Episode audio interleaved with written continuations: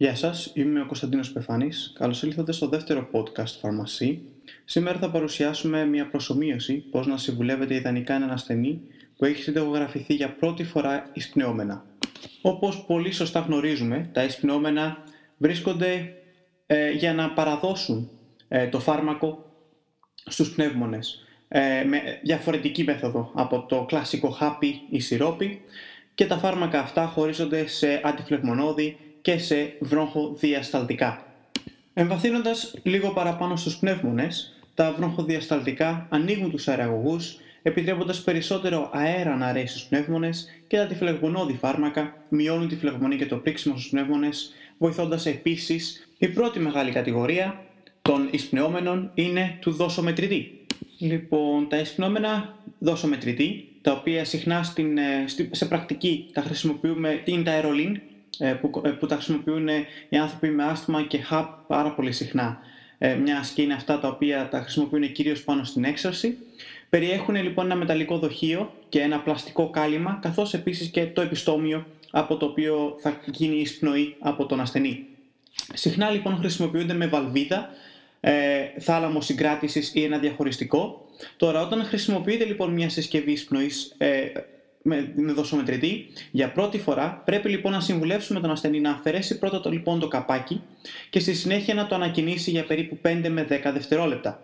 Στη συνέχεια θα πούμε στον ασθενή να ε, κάνει μια εκπνοή μακριά από το, ε, από το εισπνεώμενο και στη συνέχεια θα πρέπει να βάλει το επιστόμιο στο, στο στόμα ε, σχετικά ε, αργά και στη συνέχεια θα πρέπει να πατήσει, θα πρέπει να κλείσει το στόμα αλλά να μην δαγκώνει με τα δόντια του το επιστόμιο και θα πατήσει αργά και σταθερά ε, την κάνουλα που είναι η, το, το, το, φάρμακο και στη συνέχεια ε, θα ξεκινήσει να εισπνέει το φάρμακο αργά και σταθερά. Ε, μόλις ολοκληρώσει ε, την πίεση στην κάνουλα και πάρει το φάρμακο, θα πρέπει να το βγάλει από το στόμα του, να το κρατήσει κλειστό το στόμα για περίπου, αν μπορεί να μετρήσει μέχρι 10 δευτερόλεπτα θα είναι πάρα πολύ καλό ή αν μπορεί για λίγο παραπάνω ακόμα καλύτερα και στη συνέχεια μακριά από την σύσκευη θα ε, κάνει εκεί ξανά μια εκπνοή. Ε, αυτή λοιπόν είναι η διαδικασία για τον δοσομετρητή, πολύ απλή. Αν πρέπει να επαναλάβει δεύτερη ε, δόση θα, θα περιμένει ένα λεπτό και θα ξανακάνει τα πάντα από την αρχή. Από εκεί που ανακοινούμε λοιπόν για 5 με 10 δευτερόλεπτα θα συνεχίσει να κάνει όλη αυτή τη διαδικασία. Το δεύτερο εισπνεώμενο το οποίο θα παρακολουθήσουμε σήμερα, θα δούμε σήμερα, είναι το Turbo Haler. Ε, στα ελληνικά μάλλον θα εννοεί ότι είναι ε, λίγο turbo προφανώς. Ε, λοιπόν, το βρίσκουμε στο CB που είναι άλλο ένα ευρέως διαδεδομένο ε, εισπνεώμενο για τη θεραπεία του άσματος αλλά και για το HAP, το οποίο περιέχει και κορτιζόνη. Λοιπόν, το συγκεκριμένο, αν δεν το έχετε δει, ε, που προφανώς οι περισσότεροι μάλλον θα, έχουν, ε, θα το έχουν συναντήσει ε, στο φαρμακείο, έχει ένα έξτρα κάλυμα σαν καπάκι και έχει ένα μια χρωματιστή βάση. Ε, πρέπει σίγουρα να, πρέπει σιγά σιγά να το ε, ξεκουμπώσεις ε, να βγάλεις το καπάκι και στη συνέχεια το χρωματιστό έτσι, ε, κομμάτι που βρίσκεται στη βάση ε, καθώς πρέπει να το έχεις όρθιο. Πρέπει λοιπόν να το γυρίσεις γύρω γύρω και μετά θα το ξαναγυρίσεις από την άλλη μέχρι να ακούσεις έναν ήχο like, ε, σαν like a click. Και όταν ακούσεις το click θα ξεκινήσει ο ασθενής, θα τον συμβουλεύσουμε ξανά να πάρει μια εκπνοή όσο πιο μακριά γίνεται. Και στη συνέχεια με το ε, συγκεκριμένο λοιπόν εισπνεώμενο στο στόμα θα πρέπει να κάνει μια εισπνοή όσο πιο γρήγορα γίνεται.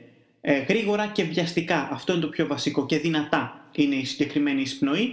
Ε, και στη συνέχεια θα κλείσει το στόμα του, θα βγάλει το εισπνεώμενο ε, από το στόμα του, θα το κλείσει και θα το κρατήσει κλειστό για περίπου 10 δευτερόλεπτα ή για όσο πολύ μπορεί. Και ξανά λοιπόν θα, να, τώρα θα προσπαθήσει να κάνει μια εκπνοή πολύ σιγά και σταθερά και στη συνέχεια θα το ξανακουμπώσει. Λοιπόν, και αυτό είναι πάρα πάρα πολύ εύκολο. Θα πρέπει επίσης να τους συμβουλεύσουμε όταν έχουν μία εβδομάδα συνήθως ε, ακόμα ε, εισπνοές, βγάζει μια κόκκινη γραμμή. Επίσης θα πρέπει να το καθαρίζουν με ένα καθαρό και όχι βρεγμένο χαρτομάτιλο, το επιστόμιο. Και επίσης, ακόμα και αν ξανακάνουν την κίνηση και ακούσουν και δεύτερο κλικ πριν κάνουν εισπνοή, δεν υπάρχει περίπτωση να λάβουν δύο δόσεις. Και το τελευταίο εισπνεώμενο το οποίο θα δούμε σήμερα είναι το Breeze Haler, το οποίο έχουμε το ΣΕΠΡΙ, έχουμε το ΟΛΤΙΠΡΟ, έχουμε πολλές διαφορετικές έτσι, κατηγορίες. Ξανά χρησιμοποιείται για άστημα και HAP κυρίως ε, για θεραπεία, ε, πιο έτσι, για, για χρόνια έτσι, θεραπεία. Ε, και στο, το συγκεκριμένο είναι πιο ιδιαίτερο, είναι διαφορετικό με αυτά τα οποία έχουμε ήδη παρουσιάσει, διότι στο συγκεκριμένο ξανά πρέπει να βγάλεις το καπάκι και στη συνέχεια θα πρέπει σιγά σιγά να ανοίξεις, γιατί αυτό ανοίγει σε δύο μέρη και εκεί θα δεις μια μεγάλη τρύπα στη μέση, όπου εκεί είναι που μπαίνει μια κάψουλα. Αυτό έρχεται λοιπόν με κάψουλες. Τώρα, αν πάρεις τις κάψουλες χωρίς να κάνεις την εισπνοή, καταλαβαίνετε ότι δεν θα έχει κάποια δράση. Καλό θα ήταν λοιπόν να τους το ε, τονίσουμε αυτό.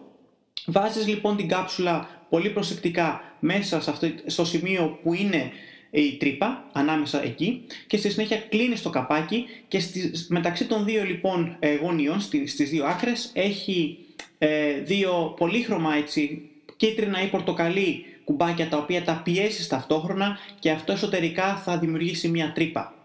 Και στη συνέχεια πάλι με τον ίδιο τρόπο όπως κάναμε εισπνοές και εκπνοές στα προηγούμενα ε, έτσι εισπνεώμενα θα κάνεις ακριβώς το ίδιο θα πούμε στον ασθενή. Παρόλα αυτά η διαφορά είναι ότι τώρα θα ίσως νιώσεις ένα κάψιμο στο λαιμό και ε, καταλαβαίνεις πότε το φάρμακο έρχεται και πάει στους πνεύμονες. Αυτή είναι κυρίως επίσης μια πολύ μεγάλη διαφορά.